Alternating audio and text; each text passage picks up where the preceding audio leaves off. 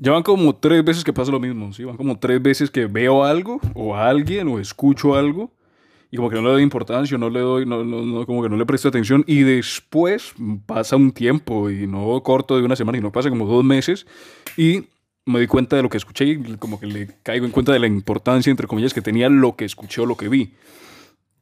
Y a lo que me refiero con esto es que si nos vamos al momento, yo hace como dos, tres semanas vengo escuchando a Don Rickles, pero a todo, ¿sí? O sea, Don Rickles yo no lo conocía, yo no conocía a él, pero yo me acuerdo que en un momento yo vi primero la película Casino, ¿sí? La que es precisamente dirigida por Scorsese con, eh, iba a decir disque Tarantino, con De Niro, con Pesci, con... ¿Cómo se llama la pelimona?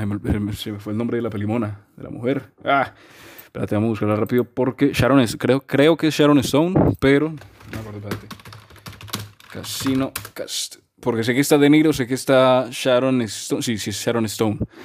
Y, eh, digamos, yo me, había, yo me vi esa película hace tiempo, pero hace poco, como te digo, como hace dos, tres semanas, me di cuenta de que Don Rickles estaba en esa película y era el que era el asistente de, de, de, Roswell, ¿sí? que era el personaje que hacía De Niro, el personaje principal, y era el asistente, era el viejito calvo, que gordito, que de alguna manera era el asistente del casino de De, de Niro.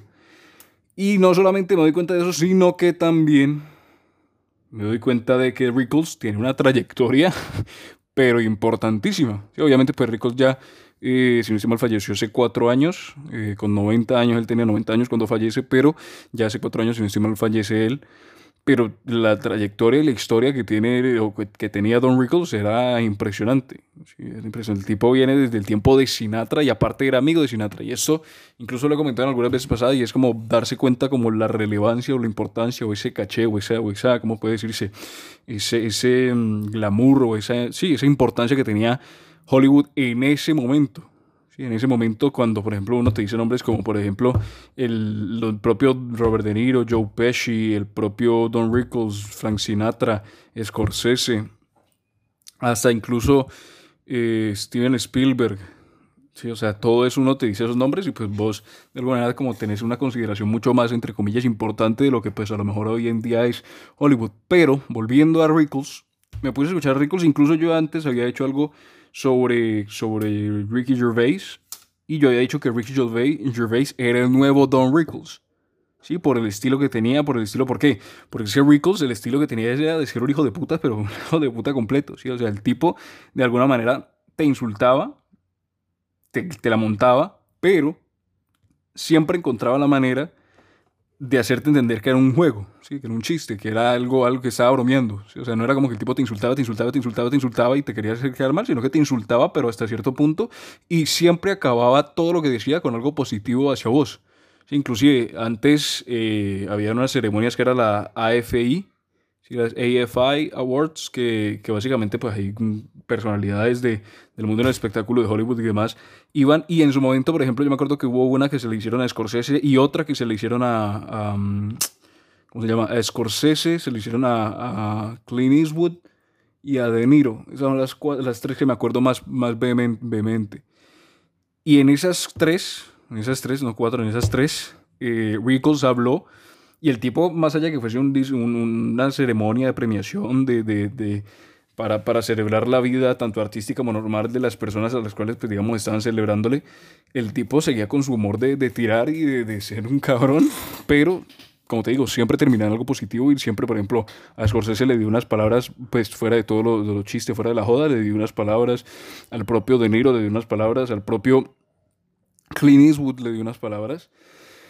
Y era como que siempre te, es, es, como, es como ese estilo de Ricky Gervais, obviamente sin comparar los dos, porque pues la trayectoria que tiene uno y la, la trayectoria que tiene otro. Pero es como ese estilo similar, ¿no? Ese estilo similar porque al final... Pero incluso yo diría que con Ricky Gervais se ve menos. ¿Por qué? Porque Ricky Gervais de alguna manera empieza siendo un hijo de puta y termina siendo un hijo de puta. Obviamente entre medio puede que te suelte algo positivo, pero por lo general siempre de principio a final es un cabrón.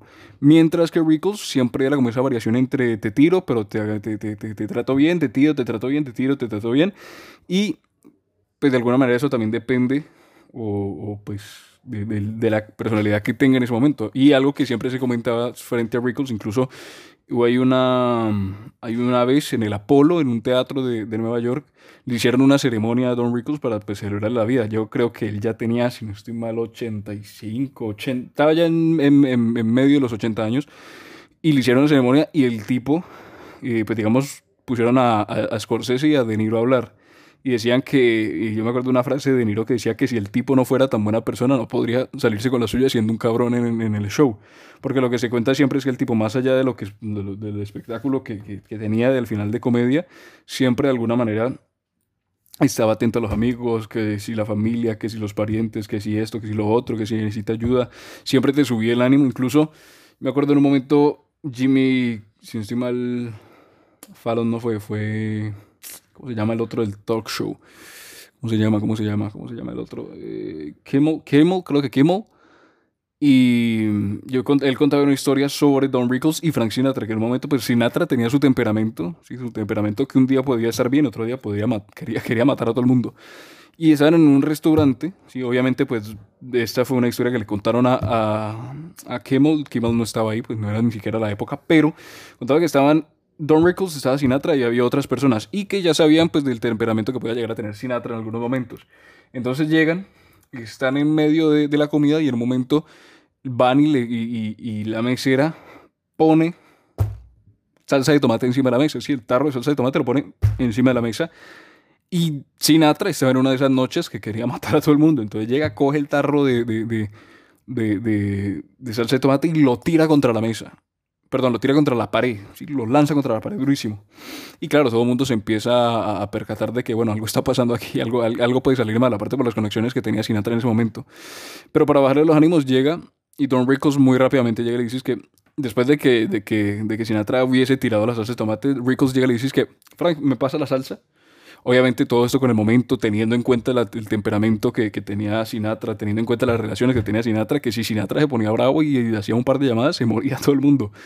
Eh, era, eh, siempre era, era, atento, más allá de la joda, más allá de, que si te tiro o no, era como atento a todo lo que pasaba alrededor. Y algo que siempre decía Rickles era que él quería, por sobre todas las cosas, hacer disfrutar a la gente se disfruta la gente. O sea, él se reía que si de las etnias, que si de las personas, que si de esto, que si lo otro, todo, pues intentaba o llegaba hasta el punto de, de, de, justo entrar a lo personal, pero como que se quedaba en la línea. Y él siempre decía que, pues, más allá de todos los problemas, él se reía de la gente, se reía de él mismo y siempre intentaba hacer que la gente se riera por sobre todas las cosas, que al final eso era lo que él quería hacer. Eh, y si uno se ponía a ver, inclusive durante, durante este tiempo que he venido, estado, que, he estado viendo todo lo de Don, Don Rickles, es como esa capacidad de, como te digo, ser un cabrón por lo que decía y como lo decía, y a la vez ser un grande por el aprecio que tenían las personas en la vida real, fuera del espectáculo, fuera de todo, por el cómo eras. O sea, el, el, cabrón, habían, entre comillas, dos tipos de, de, Don Rickles. Uno que era el cabrón del show y el otro que era el el buen tipo de la vida normal pero él encontraba la manera de a veces mezclar ambos. ¿sí? Como te digo, él empezaba un chiste y lo decía mal, los te tiraba y te, te, te, lleva con todo, pero después siempre cambiaba y al final te daba algo positivo y vos te entendías de alguna manera que él estaba haciendo como ese humor, ese sarcasmo. Y por sobre todas las cosas, el hecho de que él hubiese podido tener el tipo de humor que tenía en ese momento. Bueno, no mentira, en ese momento si uno se pone a pensar, mmm, no creo que fuese tan difícil porque es el tipo o sea, por ejemplo, uno hoy en día tiene un Dave Chappelle que te habla de racismo, te habla de la comunidad LGTBI, te habla de, de así de los negros y los blancos, que sí, de los padres, que sí, de las madres, que sí, de la droga. Y Rickles en su momento ya hablaba de eso y de pronto uno lo podría pensar que lo habla mucho más vehemente, pero yo creo que en este caso el hecho de decir no, en su momento lo que podía decir, porque en su momento pues era más abierta la, la mentalidad, yo creo que podríamos decir, la mentalidad de la gente en decir que aceptaba, que aceptaba más, más cosas. Pero, pues de por sí el hecho de que Rickles era como el pionero en ese sentido. Y aparte de eso, yo creo que, pues más allá del hecho que haya fallecido, uno piensa dos cosas. Por lo menos yo pensaría, bueno, una falla, una falla que, que, haya, que, no haya, que yo no haya sido contemporáneo con él para poder ver en su momento lo que él hacía y que pues ya no pueda seguir haciéndolo por el hecho pues que pereció. Pero también es como esa, otra mentalidad, decir, bueno, no fui contemporáneo y no estuve en el mismo tiempo, pero gracias a la herramienta que hoy en día y que antes no había, puedo, pues, digamos, de alguna manera tener ese, ese, ese, ese, sí, esa herramienta para ver todo lo que él hizo antes, ¿sí? Porque uno, por ejemplo, busca Don Rickles en YouTube y aparecen horas y horas y horas y horas de puro contenido de Don Rickles, donde uno, pues, digamos, puede ver, no obviamente al 100%, pues al final uno nunca puede ver el 100% de lo que hace una persona en la vida profesional, menos en la privada, pero en lo que se respecta al espectáculo, a los shows y demás, uno de alguna manera, pues, es cuando aprecia o, cae en cuenta de la, del beneficio que puede llegar a aportar plataformas, por ejemplo, como en YouTube, ¿sí? Como te digo, uno busca en YouTube Don Rickles y puede estar horas y horas y horas viéndolo porque además el tipo era carismático y era y, te entretenía, te entretenía y además te lo entretenía con un humor que como te digo, hoy en día es, es, es complicado de hacer y por eso es que precisamente uno dice que Ricky Gervais el día de hoy, pues de alguna manera también hay que darle su mérito porque consigue hacer algo que en su momento hacía Don Rickles, obviamente cada uno con su manera, pero que pues digamos lo consigas en los tiempos de hoy donde de pronto es más políticamente incorrecto de lo que era antes. Entonces yo creo que de alguna manera es ver que hay esa capacidad de, de, de, recordar, o sea, no de comparar, porque al final Ricky Gervais nunca será Don Rickles y Don Rickles pues no hay que, nada se le compara a, a Ricky Gervais, pero es un personaje que no lo tenía yo muy presente, pero que ahora que lo he venido conociendo la verdad es que muy, muy, muy, muy bueno. ¿Para qué? ¿Para qué? La verdad que muy bueno y además el tipo la rompe, siempre la rompía en todo y como te digo, con ese estilo, es el estilo de Don Rickles, el estilo de Don Rickles de que no le importe nada, de ser un cabrón, pero un genio a la misma vez. Y un genio no, no que te diga que el tipo de ser sábelo todo, sino que un, genio por el hecho de poder dejar claro lo que es chiste y lo que no. Entonces, personaje de los que hacen falta, como por ejemplo con el, con el tema de Diomedes, que hace falta un cacique, hace falta un Don Rickles